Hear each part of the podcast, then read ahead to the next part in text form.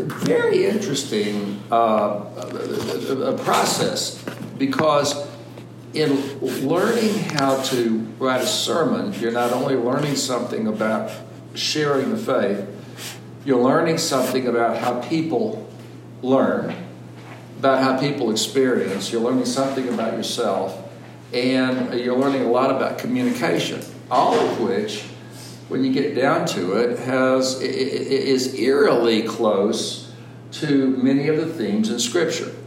Uh, real quick, I won't do this very often, but fast quiz. Um, how did God create? He spoke. He spoke, breathed. Yeah. He did breathe. You're right. There's the Holy Spirit. Yes. Uh, he spoke life into existence. Uh, and he breathed order into the life. And it's um, it, it's a it, it, we were talking earlier about you know studying the Bible, and one of the fun things to do is to take seriously the first three verses of Genesis. Uh, in it, you get the core theology of the Bible. God, the creation, creating through the Word, which is Jesus, and breathing over the over the deeps, bringing order to it, which is the Spirit.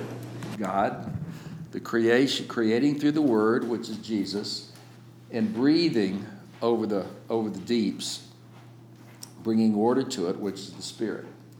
And uh, you can play with that for a long time. But we're going to talk about uh, telling stories uh, tonight. And we'll move kind of fast. If you want to ask a question or raise a concern or argue, please do. At the end, if we have time, we'll, we'll uh, open it up for that. The, uh, for more of that, um, there was a fella who was, one of the things that was most helpful to me when I was a young pastor coming, I was not a pastor, I was a seminary student. And I, there was an older, older retired pastor in our church, and I learned so much from him.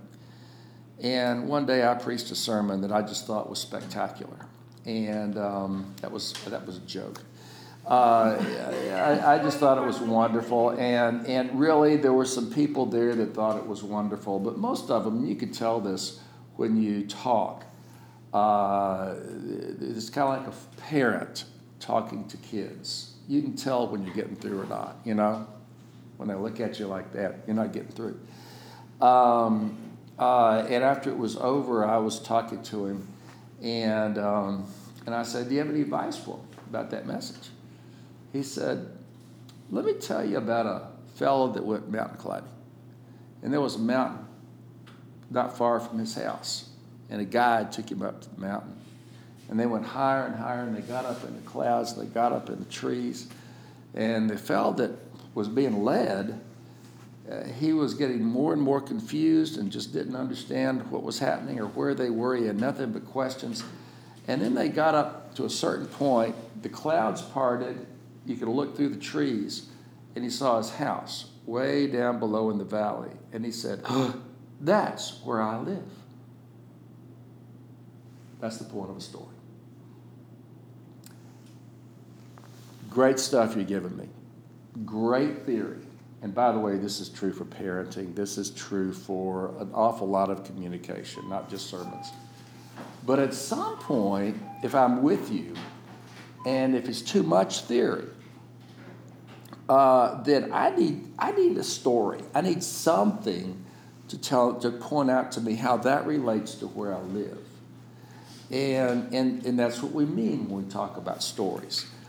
I think it's important to remember that humans are story making creatures. We're the only mammals. Come on in. Come on in. We were just telling stories about people lost in traffic. That's another joke. Y'all don't have to laugh. I would, uh, the, the, um, but it's important to remember that humans are the only storytelling mammals around. Now, there are a lot of differences between humans and other mammals, but uh, one of the underestimated ones is probably stories. We just naturally create stories. Welcome, Meredith. I, I don't believe anything they were telling me about you. I think you're wonderful. And so that's, you know, no, we're, we're glad to have you. Glad to see you. Um, the, the, uh, and they've been very kind to me so far. The uh, humans naturally create stories. Uh, children create stories. You tell them stories, of course, but then they start creating stories. And, uh, and of course, creating stories when, they want, when they've done something wrong and want to avoid it, but they create stories all the time. Uh, in fact, uh, psychologists say that every, in every culture, children of a certain age, and I've forgotten what, uh, two, at some, at some point, all kids start having nightmares. And there, there's a theory, nobody, you know, who, who gets inside the head of a child, but the predominant theory about that is that children get furious at their parents. They need their parents. They depend upon their parents. They cannot live without their parents. Some level, they, they know that. And so they can't express their anger. Now, ours did a pretty good job, I got to say. But uh, in, in other words, they do express their anger. But they may not be able to express all of it, especially if it gets to point they don't know what to do with it. And so they dream and they externalize it, and it turns into a story about a monster attacking them.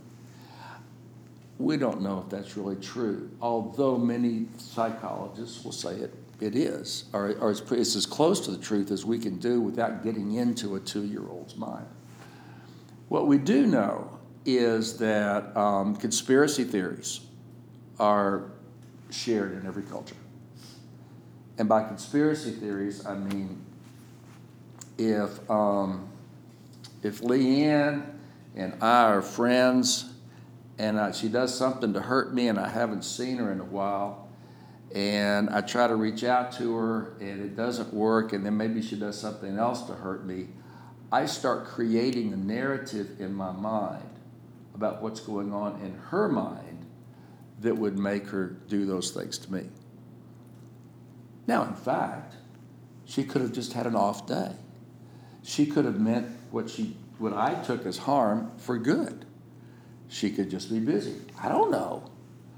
But it is actually enormously difficult not to create a narrative around somebody's actions.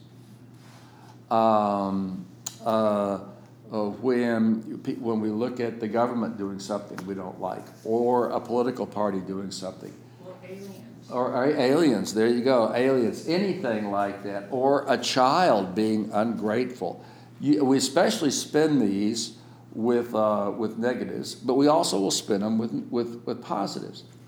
And uh, it is actually humanly very difficult not to create a story. We're told not to mind read, and yet we all have that tendency, and it takes a great deal of maturity and self discipline not to read into somebody's actions intentions that are not there. That's what I'm doing with this. I'm just making a point. Narratives are, are huge in human existence. And they are so big that the two primary ways in which we can learn uh, things quickly are a story or a song. Uh, if you teach me a song, I'll remember it, and if the ta- song is instructing me, I can remember that. Um, I'm, I've forgotten how powerful this was, except watching Meredith teach her grand, my grandkids, her kids. A lot of things using songs. We remember songs, but if you listen to it, most songs tell a story. And the same thing is true with just verbal stories. Um, I probably, when this is all over, you may forget everything else. But you'll remember that somebody goes walking up high on a mountain. It really helps them to be able to look at, look down and say, that's where I live. And understand the point. When we tell a story, we are trying to help people get, get in touch with how all of this relates to where they live. Stories are the most memorable part of most communication. Not all. I mean, not, not the only memorable part, but it, they are very memorable. And that's how we put things together. When you think of stories, uh, it's helpful to remember kind of broad categories. Broad categories. First is the parable.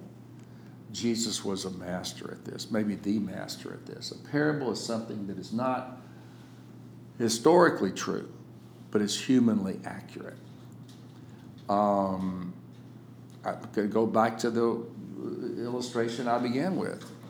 Uh, I have no idea whether a guy followed a mountain climber up to the mountain and looked down historically or literally and said, That's where I live.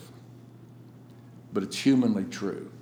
And so I remembered it. I've remembered it since I was uh, uh, 23. And you'll tend to remember it. It's a parable. And of course, as I said, if you look at what Jesus is teaching, he did that a lot because he understood how memorable they were and how people could read themselves into it. The second is myth. When we talk about myth, M Y T H, we're talking about something that isn't true. It's, it's kind of like a parable, but it's not, it's, it's designed, it, it, it, it, it, it's designed to convey cosmic truths, not just a point about human nature or a point about this or that. It's designed to make people feel like they understand the cosmos better, uh, they understand dynamics around them better, themselves better, and to convey truths about that. Um, we've all heard about pagan myths and things like that in the ancient world. Um, but the the uh, uh you know their myth could operate in a very very, very simple way. Um, the the um, as Texans, we have the myth of the Alamo, and uh, it's a great story about a small group of people standing against this larger one. It's a great story, and there's a lot of truth in it. But there's also a lot of exaggeration and other stuff that's gotten written, written into it. And, um, and in fact, we know from the way the bodies were sorted that about 30 of the Texans tried to get out. they didn't all die at the last, but they were all killed, but they tried to get out. But it doesn't work with the myth.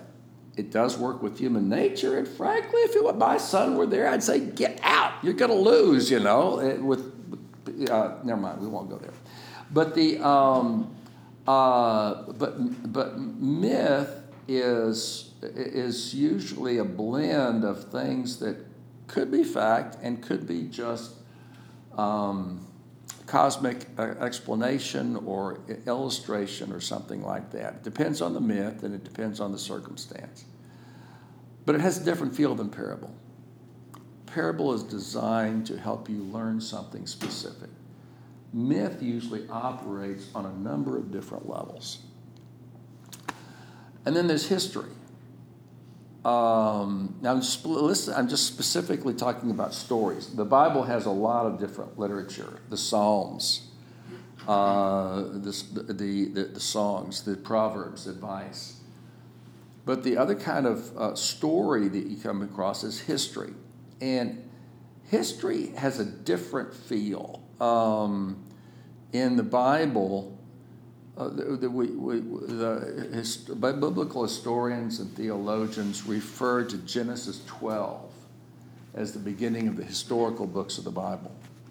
And unlike other religions that will either um, offer books of advice and how to, or books of uh, clearly mythic. I mean, you know, somebody's coming out of somebody's head and being born out of, you know, the the, um, uh, the, the, the, Bible, as you read it through, the historical sections of the Bible, and most of the New Testament is either historical or preaching.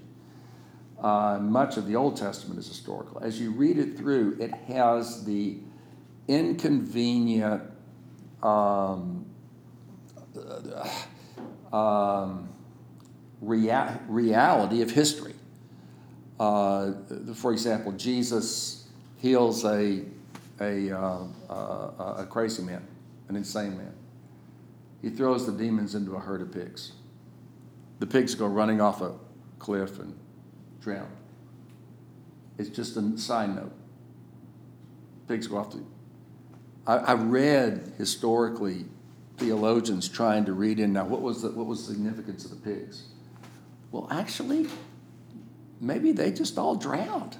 You know, uh, it really the history when you when you look at history and the reality of your life and mine, there's a lot of little details there that somebody could really study and kind of blow up big, but maybe you know they're just little details. They're things going on because we're trying to tell the story. Um, and you can go through all on you know, that all the way through. And history, uh, real history, doesn't fit into a a sales job. And by that I mean if you were going to try to sell the Jesus myth, if it were a myth, and you'd made it up and you were going to try to sell it, you would not have him on the cross saying, Father, why have you forsaken me? My God, my God, why have you forsaken me? That doesn't, it's not marketable. It may ultimately make sense after people pray about it, get to know the risen Jesus, you know, okay. But the same thing is true with Abram. If you're going to come up with a people of Israel, why in the world would you have, and, and tell everybody how wonderful they are, why would you in the world would you have Abram and Sarai go to Egypt Abram gets threatened for his life by the Pharaoh, and so Abram tries to give his wife away to save his own life. That's not exactly a courageous act, you know. Doesn't make him doesn't make him seem noble. History's full of a lot of stuff that just doesn't really fit. It's like square pegs in, a, in round holes, and and that's real, and that's true with your life and mine. There's a lot of stuff that if you're going to tell a grand narrative, wouldn't automatically fit. But it's real, and so it's there. I don't need to spend much more time on that, except to point out if you're telling a story in your sermon or in any kind of communication, you want to be clear with yourself what you're doing. Are you repeating a grand mythic narrative about the company? Whenever somebody used to be, they, they joined Fritos, Frito Lays they would be indoctrinated and they would be given a grand, grand story about how a guy out in West Texas almost killed himself delivering Fritos during a snowstorm. It was true, but by the time they got through telling it, there wasn't much, there was only that much truth in it. But everybody knew that. And Frito, actually, I didn't realize this, Frito made its name early on delivering when nobody else would deliver. So if there was a storm or something, you go to the store, couldn't get potato chips, but you could get Fritos, and they they blossomed. Are you are you giving a grand narrative? Are you giving a parable? Are you sharing history? If you're sharing history, which a lot of the stories will be, you then need to consider um, altering it without uh, lying about its point. Um, and this is where it begins to get significant. You, you always, you never, mm, you never tell a story just because it's a good story. I collected stories. I was a pastor for 40 years, a working pastor for 40 years. I collected stories. When I retired, I had uh, drawers full of stories I never got to use and I hated it. I tried. In fact, I tried. Uh, my my dear wife put up with so much. I'd be working on a sermon, and I'd have like a story I just really wanted to tell, and she'd say, "That has nothing to do with your sermon." I said, "Oh, okay, but it's a great story." The um, uh, the story is always in the service of your point. What point are you trying to make? Um, and you want to make sure that it doesn't go against your point right? Uh, if your daughter is having trouble keeping curfew, it's probably not the time for you to sit back and share a lot of fun memories you have about when you broke curfew, unless you want her to do it more often. uh, you probably want to tell a story that kind of moves more in the direction of what you're trying to communicate to her. Um, so you may not, you may want to think about the story you're telling. If you're if you're preaching a sermon or giving a witness, you want to tell a story that makes the point you're trying to share with others.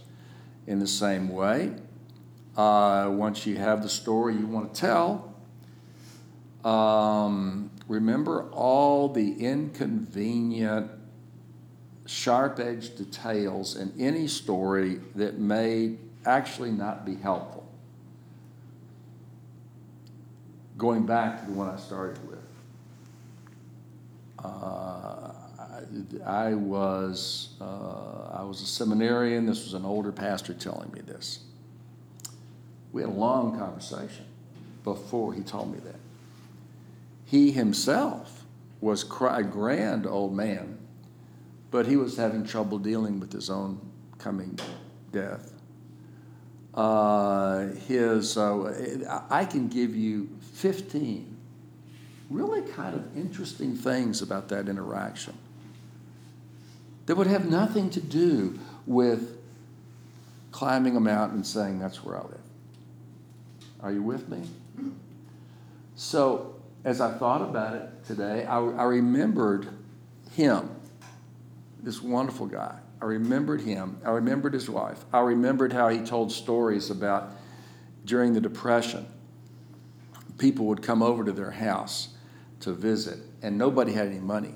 But his wife could toast the, would toast the bread, put um, uh, butter on it, and sprinkle sugar on the on the toast and he said it was as sweet as the nicest thing he ever had. Um, I, I, always remember that. I, it was touched me.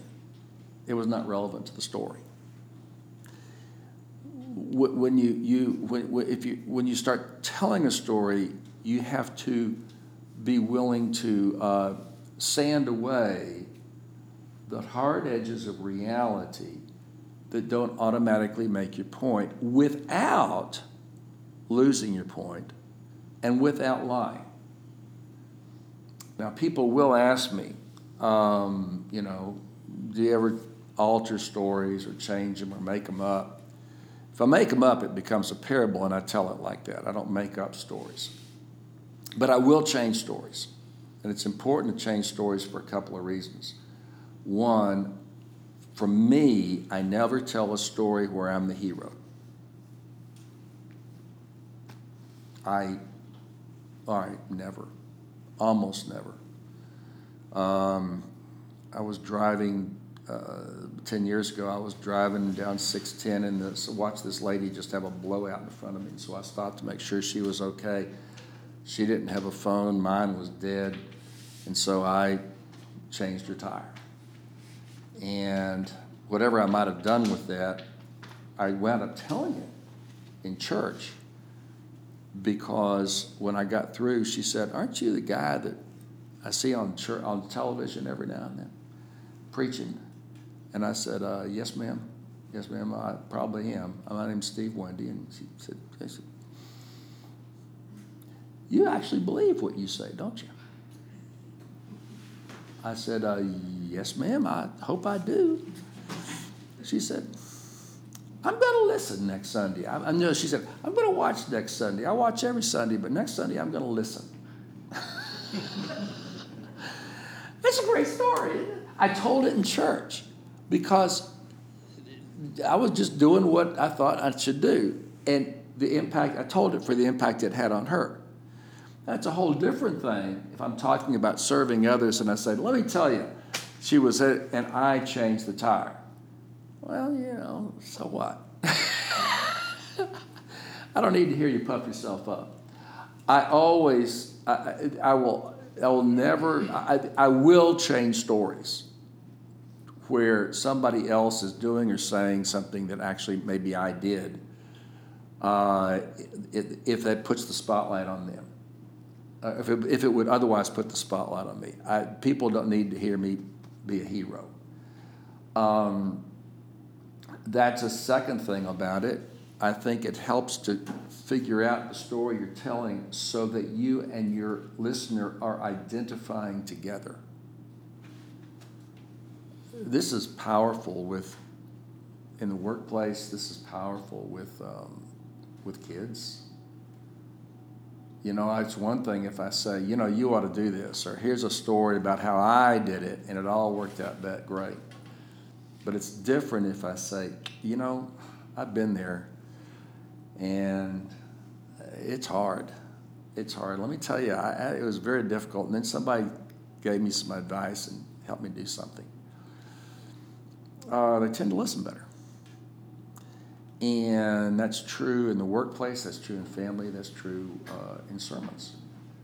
Uh, you want to try to set it up so that you are identifying with them so that they will receive this as shared communication. Uh, we were watching a, uh, we were worshiping in a church in Colorado years ago, years ago. And this uh, pastor stood up and he had something challenging to say to the people. And so he said, um, Well, the prophet Jeremiah was, uh, was called by God to speak the truth to the people. And those godless sinners, he didn't call them godless sinners, but that was the implication. They rose up and they stoned him and they ran him out of town and they rejected him completely.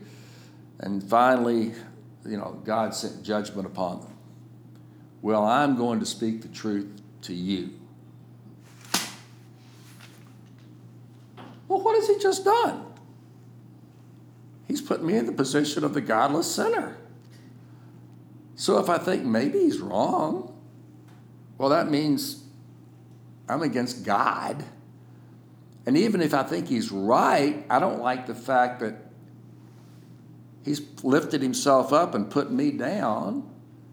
Um, uh, several years later, Karen and I were sitting in worship uh, at, at, a, at, a, different church, and we had a pastor stand up, and he said, "You know, something's happened, and I need to talk to you about it." Uh, and I was remembering the prophet Jeremiah, and that's why I remember this because I, my, my antenna went up. I said, "What's he going to do?" He said, "I was remembering the prophet Jeremiah and how Jeremiah uh, uh, didn't want to answer a call from God, and he tried to avoid it, but God pulled him back in anyway." And finally, Jeremiah said, Yes, send me, Lord, I'll do it. He said, And I'm not sure if this is a call from God or not. I think maybe it is. I think, but there's something I think we just need to talk about. I want to ask you to think with me about it and understand that I don't know any more than you. But maybe we can learn about it together. Wow. We were all ears. Because He's in it with us. Do you see what we're doing? The way you tell the story either encourages identification or not. Um, the only other way I change stories is if they get overly complicated. Every one of us can overly complicate a story. Um, and that's not, I don't think that's changing the story, I think that's paring it down. Uh, there's a, my wife and I are members at First Methodist downtown. Uh, we enjoy worshiping here every now and then, um, but we don't think Meredith needs to see us every Sunday. And, uh, and we love your congregation. Y'all are wonderful. Uh, and we're excited about what God is doing at Westminster. But we spent 15 years at First Methodist. We have lots of friends, you know, that's, we got ties there, and so we, we go there. That's, that's our church membership. Um, and there's this guy there, and he's wonderful. He really is wonderful. And he's got great stories to tell. And after worship, well, Karen and I will elbow each other, watching people avoid him, trying not to, because he can't tell a story in less than 15 minutes. And he's going to tell you everything, absolutely everything there is. Uh, uh are, we, are we connecting? So I don't think, I, I, the only time I'll really change a story is if I'm the hero and it throws an appropriate spotlight on me. Maybe what I'm saying is on everything else, I will pare it down. make sure it's focused. Make and and, and now, if you're familiar with uh, uh, personnel profiles now and what they're doing, it's really cool. They're doing something they call um, 360 training. Some of y'all are in business, and you'll there's there's actually a more accurate definition or title for it. But basically, you get people that know their stuff and they're good at what they, and they have something to say. But everybody in the business wants to kill them. Uh, they just can't do it well, you know, and they try to sell or they try to explain something or they try to manage or they try to, and it just doesn't work. And there are ways of teaching people to understand what others are feeling, what others are experiencing, how others perceive them. And interestingly, the first step in that is getting people to identify the person talking, what they are feeling. Because they are projecting that whether they realize it or not. And what they are feeling will trigger feelings in the other person. It's an interesting dynamic. Uh, people, you know, you've had good communicators and bad communicators since God made Adam and Eve, but it's um, uh, but but they're trying to study it and trying to to systematize it a little bit. Um, with the um, as you think about as, as you think about everything we're saying now about the stories, the question is, what do I want to have happen in that person's life? What am I trying to communicate? And what am I feeling? Um, I discovered pre, doing sermon preparation that I would work and work and work, and it just sometimes would come and sometimes wouldn't. And when Meredith was growing up, my whole family prayed for it to to come faster, work faster, you know, because I'd be in, barricaded in the back room and they wanted to go do something. Um, but I, I got to where I knew that I was on I was tracking with what God wanted me to say or what the, the word God had for that day when I got excited. This is exciting. This is exciting. This can help people's lives. This helps my life. This is exciting about God. This, this is some, and this is something that might kind of cut a little bit. Uh, if I'm talking about this, that that it is this forces me to think, rethink some of my behavior, some of my attitudes. Um, uh, but I get excitement.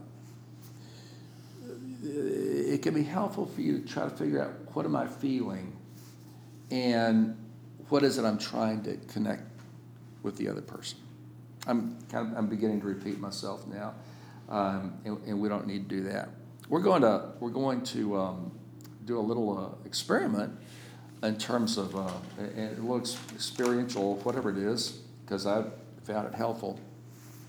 Uh, um, and that is in just a moment, uh, I'm going to ask everybody here, here to pair up with somebody you may not know well or whatever and tell a story, but a very particular story.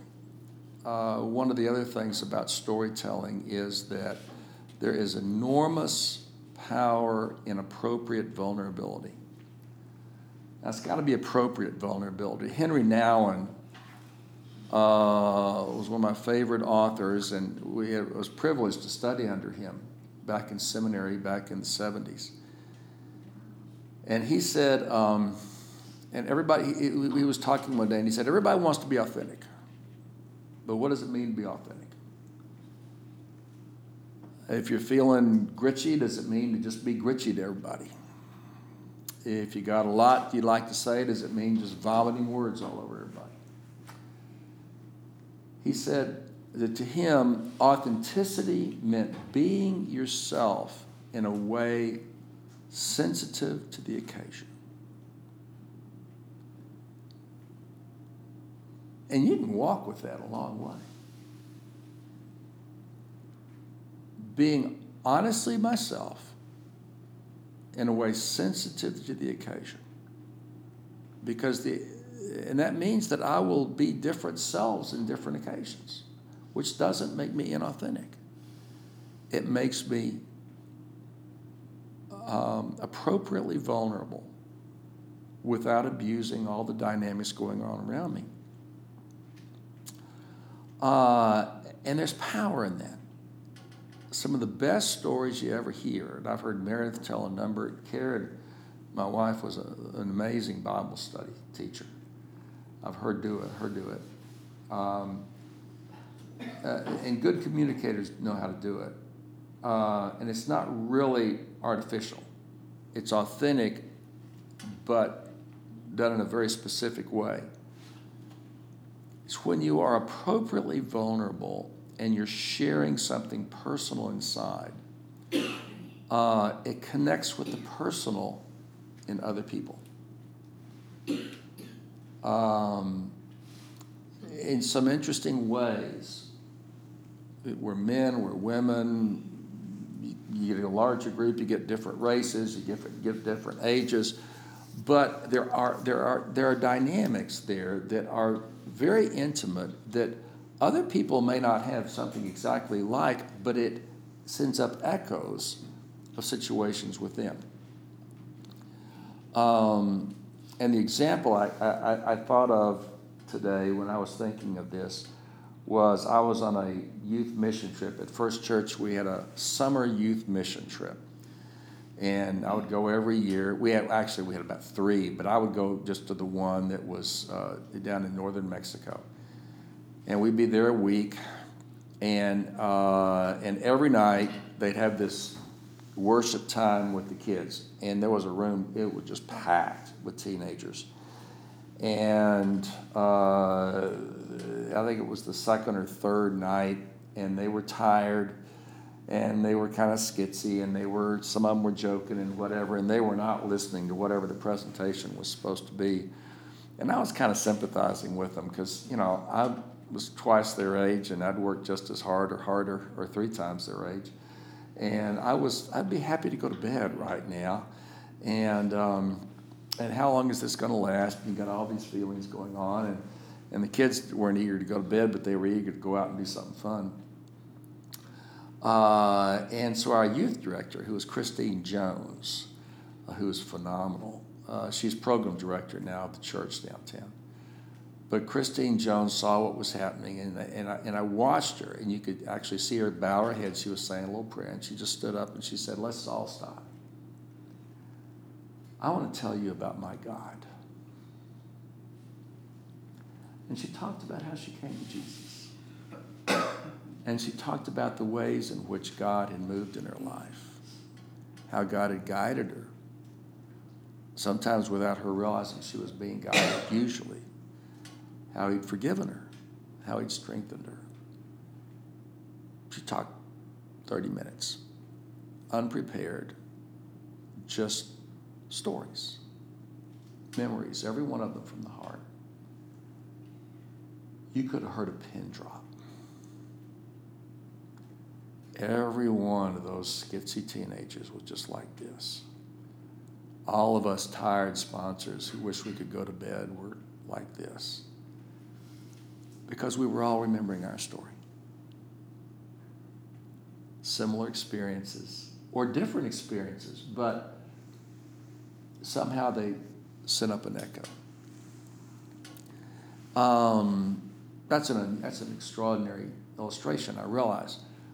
But uh, I think it's important to remember that at some level, when you preach, you are witnessing to your faith in the Jesus who has taken hold of your life and claimed you. And there is nothing as scary or as joyful. Um, uh, so what I want to do is ask you to pair up with somebody you don't know. And I realize we have two dear folks who are zooming with us, and and I'm not sure what we should. Okay. Y'all might talk to each other then. I don't know. Meredith could, could work that out. Yeah, I can turn down the volume so that it's not so loud on these two. Okay. What I want to do, here's what I want you to do link up with somebody you don't know well and uh, share, tell them how you came to Christ, an experience you've had being surprised by Christ, uh, any moment that you would, that the Holy Spirit puts on your heart right now of you be getting close to Jesus or Jesus getting close to you. And if you can't think of anything, that's okay. Say that. But probably if you're in this room, you've had at least one experience of God knocking on the door uh, or God being close. Please tell that story. And then listen while the other person tells his or her story. And take 15 minutes. You had to describe the conversations you just had, speaking or listening, uh, in a couple of words. What would you say? Uplifting. Uplifting. Yeah, uplifting. Heartfelt. Heartfelt. Yeah. Confirming. Confirming. Yeah. we're all, we've all got very similar experiences. That we're not all that different. Honest.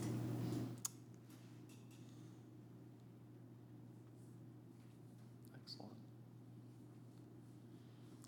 Faith building. Faith building. I like that. And hopeful. Hopeful.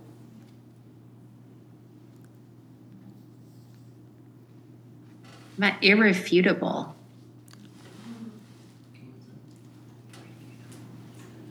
I feel like I can trust again in the fellowship. I can, I can open up without judgment. And, um, and I can listen in my heart to that. I like that. I'm just gonna move one of these speakers closer over here so we can hear more on. You know, I could be repeating these. I'm sorry. Uh, No, it's fine. We've We'll got- try to. One over here, one over here.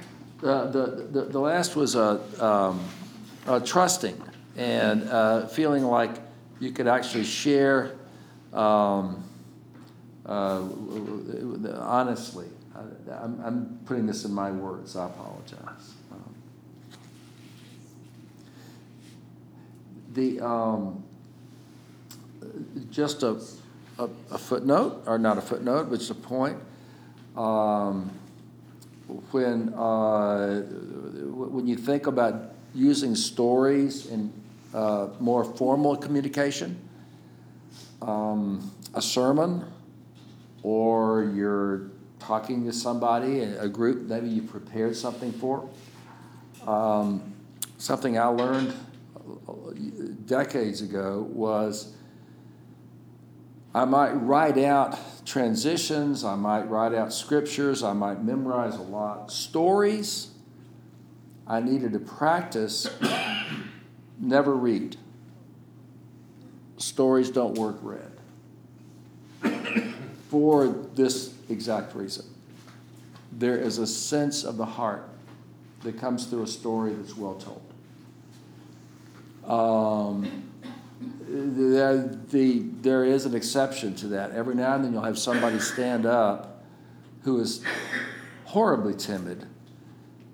Hmm, that's a bad adjective. Who is very timid and is going to read every word. Everybody cuts that person slack. That's okay. You're going to read. But in general, if you don't know your story, uh, I don't know what to do with it. And uh, and if I if I've memorized it too closely, that I don't tell it in a in, in an alive way. When you when you speak, you want to be alert to your listener, so that will shape the way you put your words together.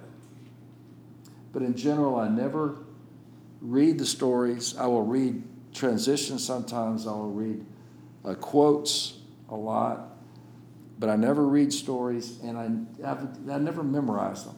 I, I know them. I've told them a couple of times getting ready for the, for the sermon. Um, but it, it, it, because what you're trying to connect is heart to heart, even on the funny ones, the silly ones.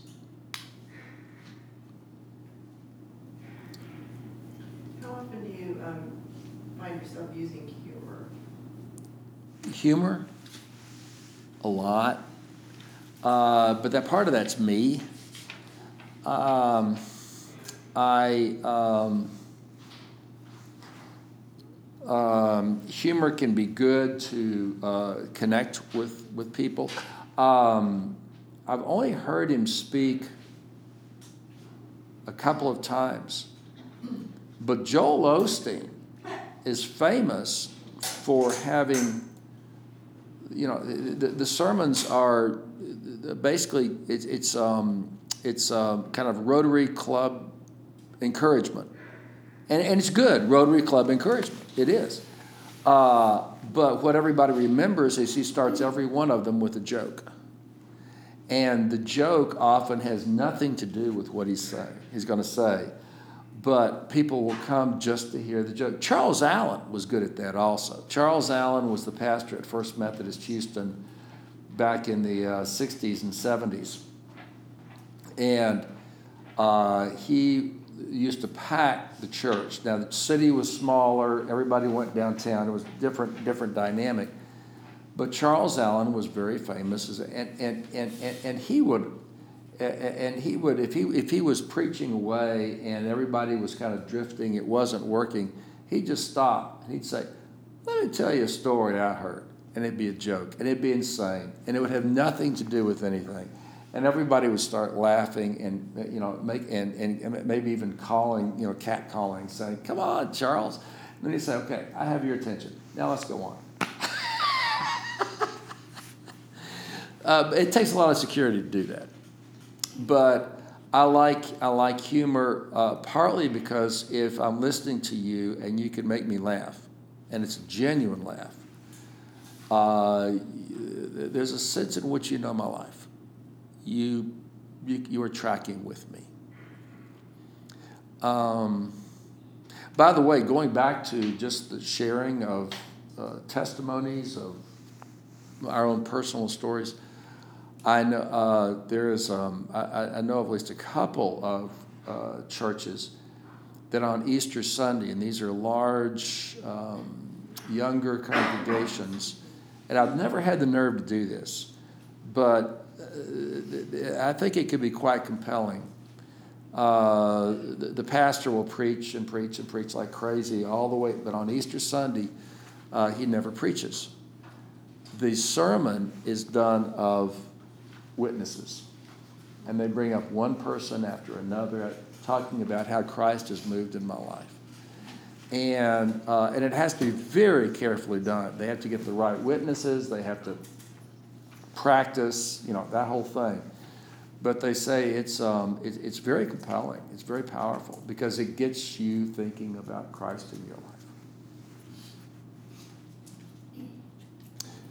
Is there a pattern to how you use the stories in your sermon? Are they generally at the beginning, at the end, and, or is it just random depending on the circumstance? Thank you. There is for me I think Meredith has more variety than I do. Um, I have a hunch that her variety is driven as much by how much sleep her kids let her get as uh, intention. No, no. Meredith is, is very creative and she's very smart, and we we like listening. Y'all y'all have one of the best preachers in the city here, if not the best. Um, but we, um, uh, I'll even teach young preachers how to do it. And I'll say, look, it, it's silly, it's a formula, but if you do this, they will listen and they'll, your preaching will start connecting. You have an introduction, and that may or may not include a story, but it's something that gets attention. Uh, and then you are going to make several points. Make your point, put in a scripture, give a story to illustrate.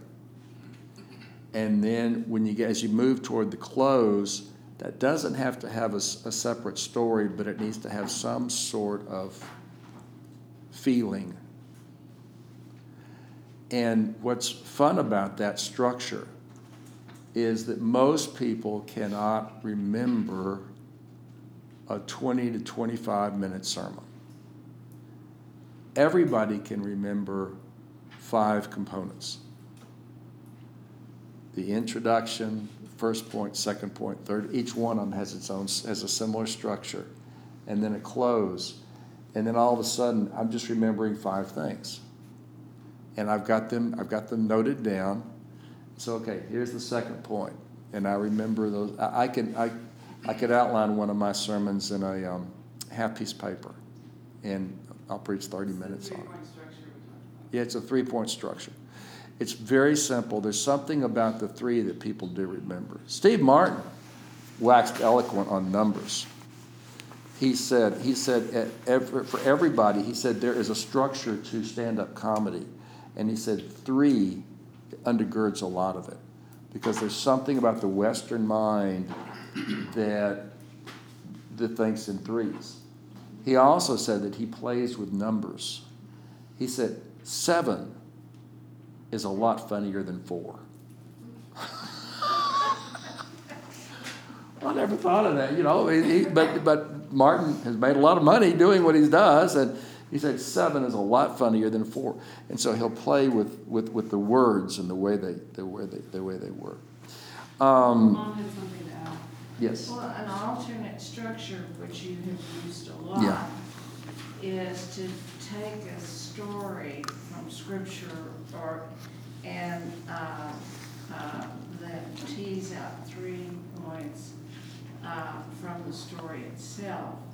And that way, the story stitches everything together, It's a big problem for a lot of people who are trying to write sermons is that when they shoot, it's like a shotgun. Well, what you need is a rifle. You need to have it all, and, uh, having, going back to the same, Can you tell me the difference between a shotgun and a rifle real quick? I don't. you know, uh, Yes. Cool. Yeah, that's such as you don't know the difference. A, a shotgun scatters, yeah, it's got lots of little pellets and they shatter, they scatter all over. A rifle is a single bullet and it makes one hole in the intended target. Actually, yeah, let's piggyback on that. Tonight, I'm firing a shotgun. I'm just giving a lot of ideas. I know I start feeling the excitement in the sermon when I realize this is the point I want to make. Not always. And, I, and everything then works around that point. That's where we want to go. But Shooting one of the things about Yeah. using points out of a sermon is that you can use the, out of a story, is that you can use them to stitch your sermon to, into a, a whole, so that it doesn't feel like it's a shotgun. It The- feels more like it's, uh, Most, most, on a certain point. most of the young pastors that I've, I've- I've, worked with and, and are on my staff and we've helped them start off shooting shotguns. Really cool, great one-liners uh, or points. Uh, had one. He's very effective now. He's grown up. He's done great. Meredith may remember Mark Wilsheimer. I'll never. He pre- he preached a twenty-seven point sermon. I mean, you know, in fact, we just got completely lost in what he was saying. The first sermon he preached down, downtown, and and, and people in the congregation were going like this, and um, and we had to go back and hear it on tape to try to count all the points he was making. It was just kind of. Um, uh, so you, you, you find a unifying principle. And the three points is simple. And actually, a lot of the power of the three points may be that it's, it's easier for the speaker to remember. Whatever, whatever works. It's easier to memorize a sermon when you have those points, because it's like an outline in your head, and you can work from that great. Yeah. Got that, just where you stuff the story in.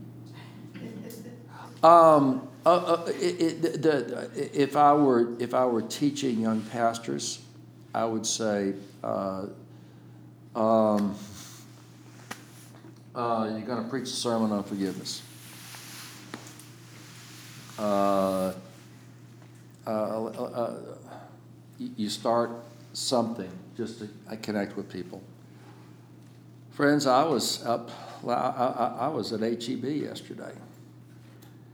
I was tired. I needed to go by. My wife had called and she needed a few things, and somebody cut me off. And they took my parking place. And about that time, the Christian radio station I was listening to came on with a song about how we need to forgive everybody. And you know what I did? I turned that station off. I don't know how you want to do it. But all of a sudden, everybody's identifying. And they say, now, and then you go on and say, all right, Bible says we ought to forgive. I don't know about you. A lot of times I don't want to forgive. And they don't deserve forgiveness. And I'm mad. What do we do with that? I'm oversimplifying. I would work on it a lot harder. That was a, a weak opening. But then I, then you look at it, here are different things to remember about this that can help you as you work your way through it. And with each point, you make a point. First thing to remember is how much you've been forgiven. Um, and then quote something from Romans about how we have been forgiven in Christ. And you know, that makes a difference, doesn't it? I'll never forget when I was I first came to the altar and I realized that I was washed clean. Whatever you want to do. Then there's the second one. Remember, remember that if I don't forgive, it just eats away at me like poison. And there'll be a scripture you can re- bring, bring in there. And see, the scriptures are nice because they leave it, they, they, they give it weight. And, and they drive people back to the Word. Uh, you'll have, I've, I've had a lot of people that will, they'll take, they'll just write down the scriptures, and then that becomes their Bible study for the week. Um, and then a third one, whatever the point might be. And that will um, be more powerful. That'll be the most powerful point. That will have the most um, in the heart about the scripture. And that'll be the, um, uh, you know, uh, just off the top of my head, uh, Corrie ten Boom. Uh, uh, becoming you know, this great Christian ambassador after World War II. She'd been through so much, and then she and uh, then she she was preaching, and and people were coming to Christ.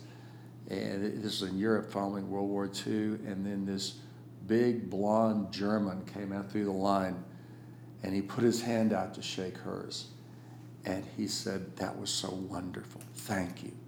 I gave my heart to Christ today.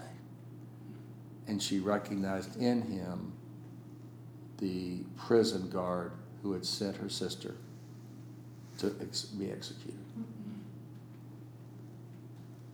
And she described in t- detail, and if I were telling this, I would tell what, what it was like to face him and have people waiting in the everybody's waiting in the line. Here you are, our Christian leader, and you've just been talking about forgiveness and and, and she's just staring at this man.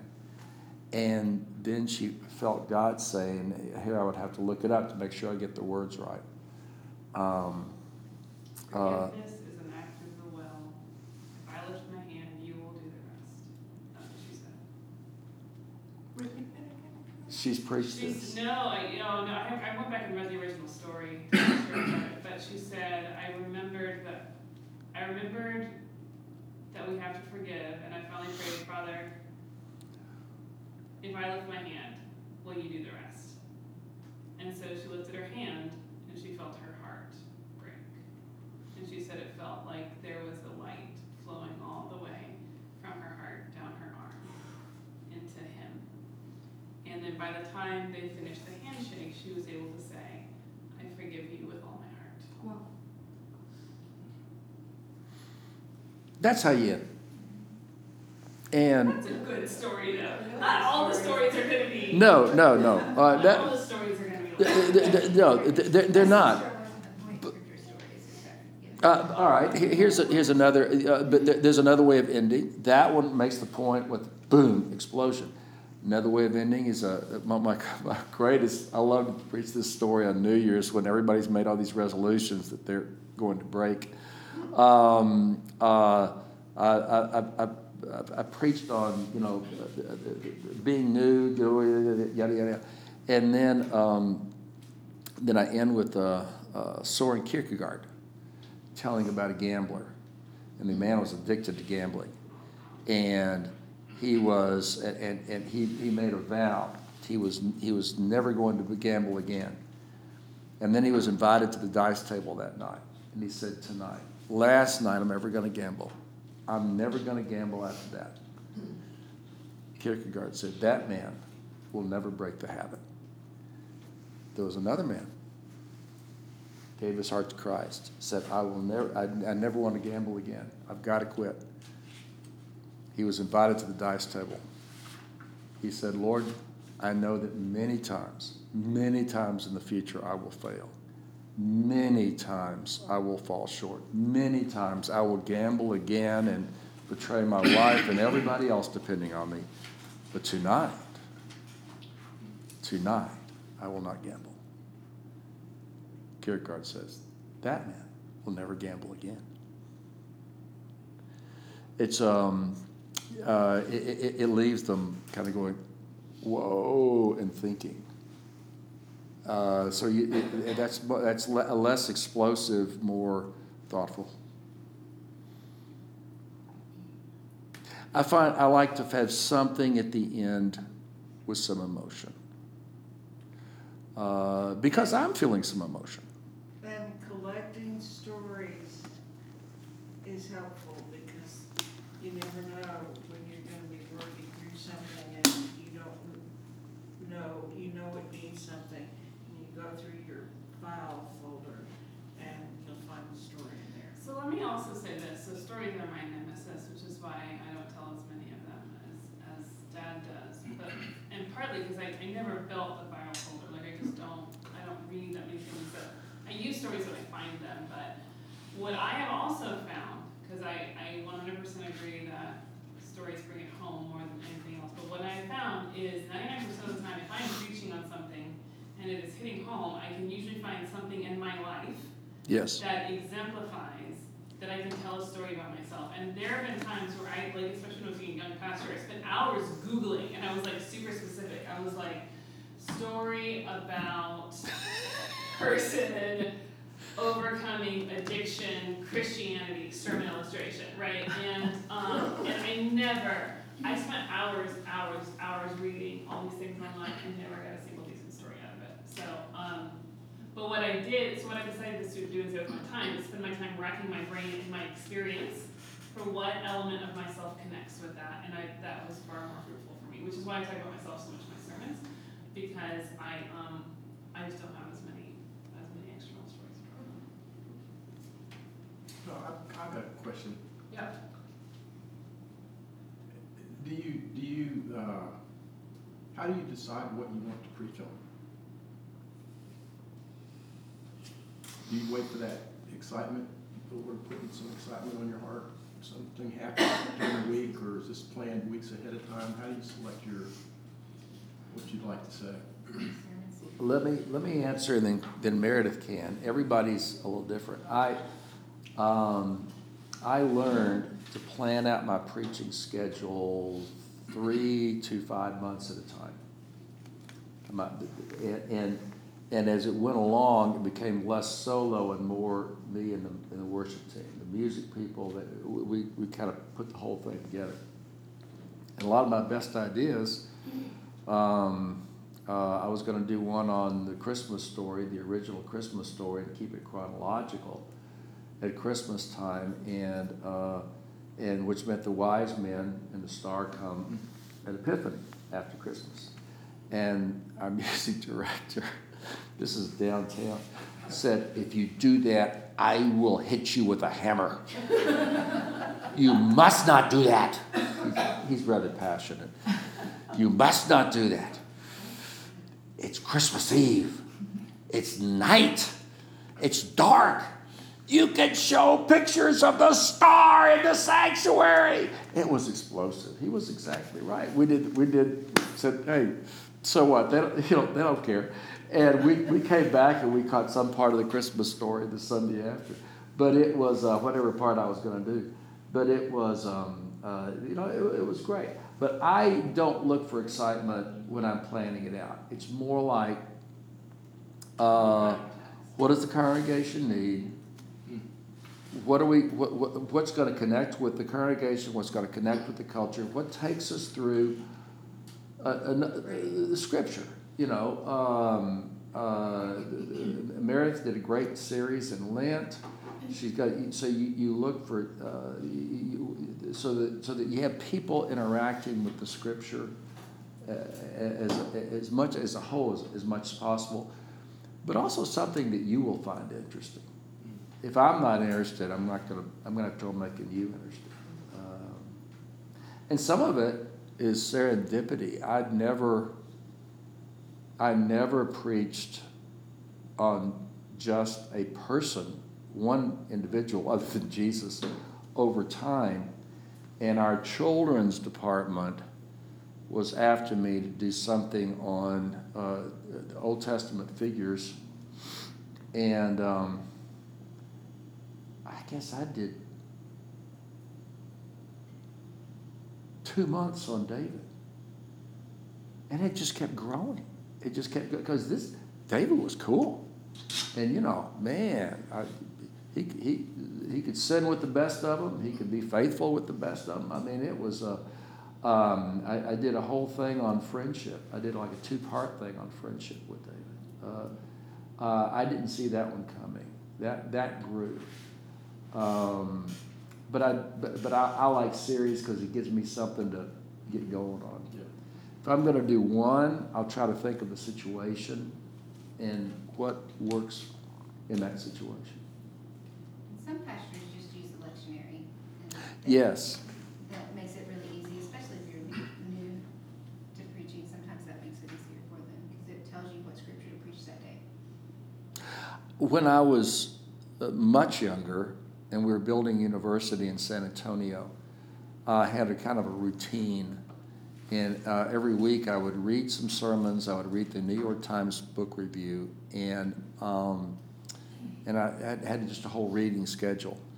Um, the then the kids got older. Then the kids got older, and I lost that. Uh, uh, but but uh, when I would have my time away to plan, I would read the lectionary for every Sunday, and that forced me to read the scripture. I'm not for me, preaching it didn't work because the lectionary um, uh, thematic it, mm, it, it, takes you through the scripture it doesn't always the themes don't always hold together. Um, for the listener it's sometimes hard to handle. You have to be real educated to see what the theme is. Yeah. Yeah uh, folks it's 803 so i'm gonna i'm gonna wrap this up real quick. I want to say a quick word um, first of all huge thank you to dad for coming out um, thank you. We've done really um, next so starting next week you guys should have gotten the link in your email. Starting next week we're to do our practice sermons. And so for the next three weeks after that we're to do practice sermons for each other. And i want to iterate a couple of things. First of all if you want to meet with me anytime before now and whenever you practice your sermon and ask questions or have me look at it, I'm happy to do that. Um, if you, like the kind of order we've been through is the first week was with content, the second week was structure, this is how do I put in stories, next week is, is we start preaching. Um, second thing I want to reiterate is it can be whatever length you want it to be. So if you want to preach a want to do like more of a five to ten minute devotional, that is fine. Whatever you have is is great and wonderful. Um, the third thing I want to say is how, how we're going to do this. We're going to divide into groups and go into different rooms. Um, and the the rules are going to be after you preach, you're going to hear a positive feedback about what people heard that connected with them. Um, if you are in a preaching class in seminary, there will be a lot of constructive criticism. This is not going to be a space for constructive criticism. Um, we are, we are only going to be sharing positive feedback. And so for those of you who are nervous about speaking, um, you are in probably the most supportive group that you are ever going to find in your entire life. And so, um, if that helps you say something, I, I, hope that, I hope that that can lessen the fear of those who are feeling fear. Um, Can I, can I, w- w- one thing, and that is, um, Bill Muehl was my homiletics professor, preaching professor at Yale. And he, um, he, he said that at, at, at one church that they served, he had an acre of ground around the house. He said it killed him. He worked so hard on that, and he could never make it look more than just kind of like, you know, half done. At the next church, the parsonage had a very small place. He said they got flowers, they groomed the grass, it was beautiful. He said, the bigger the subject, the harder it's going to be. Um, uh, and a, a, a really, uh, the, the, the, if, if you're not sure about, about you know, what, what you want to do, find a story in the New Testament that, they've got scriptures. oh, you've got scriptures got already. scriptures. Never mind, never mind. They were, they chose scripture the first week and they've been working on. Well, then you got, you got it covered. You got it covered. Starting with the Bible is never a bad idea. Okay, um.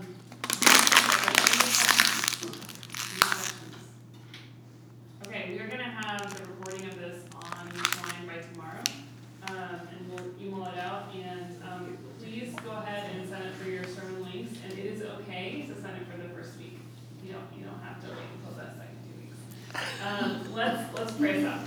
Almighty God, we are so grateful, we're grateful for this group here, we're grateful for the weeks that we've shared, we're grateful for the weeks that are ahead of us. And God, we pray a blessing right now, we pray a blessing on all of those who are going deeper into the relationship with you and going deeper into your word.